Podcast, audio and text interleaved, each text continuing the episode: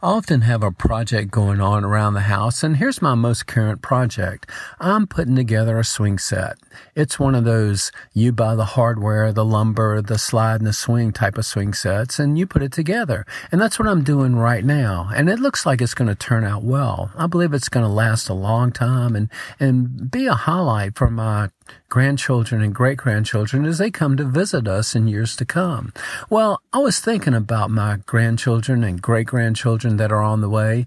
Uh, this morning, as I was looking at that swing set, I realized this that I'll probably see that swing set most every day, but I won't see all of my grandchildren very often at all. I'll see them individually once in a while, or maybe uh, more often than that, the ones that live nearby. But for the most part, I won't see them near as often as I'll see that swing set. So I thought this I'm going to use that swing set as a reminder to pray for my grandchildren and, and great grandchildren. I'll see that swing set often, and I'm going to make that a reminder to me, a call to prayer, if you want to call it that, to pray for my children and grandchildren.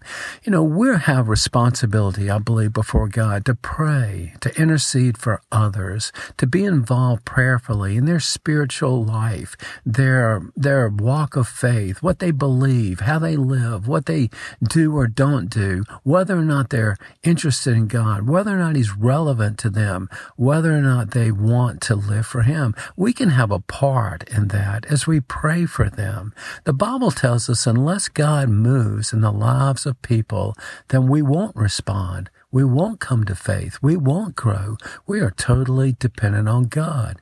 And boy, that should, that should put us in a, in a, in a mood to pray. God, unless you help, unless you intervene, unless you draw close to each of my family members, then we won't grow. We won't change. We won't be interested in you. God, we need your help. That's true of my oldest child, and that's true of the great grandchildren that are on the way yet to be born. God, we need your help. And I'm going to pray that type of prayer for my family members as I look at that swing set. You know, I often sit on the back porch and that's not every day, but pretty often. But I'm always in my backyard and I can see that swing set and maybe just a momentary prayer. God, help us to care for you. Help my family to be people who love you. And I'm going to I'm going to let that swing set remind me to pray. You know, the Muslim people have a call to prayer. They have a, a audible something that is broadcast in the neighborhood, and um, it helps them remember to pray. Well, I'm not a Muslim, but I have a swing set, and it can be my call to prayer for my family members, especially my grandchildren and great grandchildren. God, help us to see the need that we have uh, to to pray for others, the opportunity, the responsibility to be prayerfully involved in the lives of other people.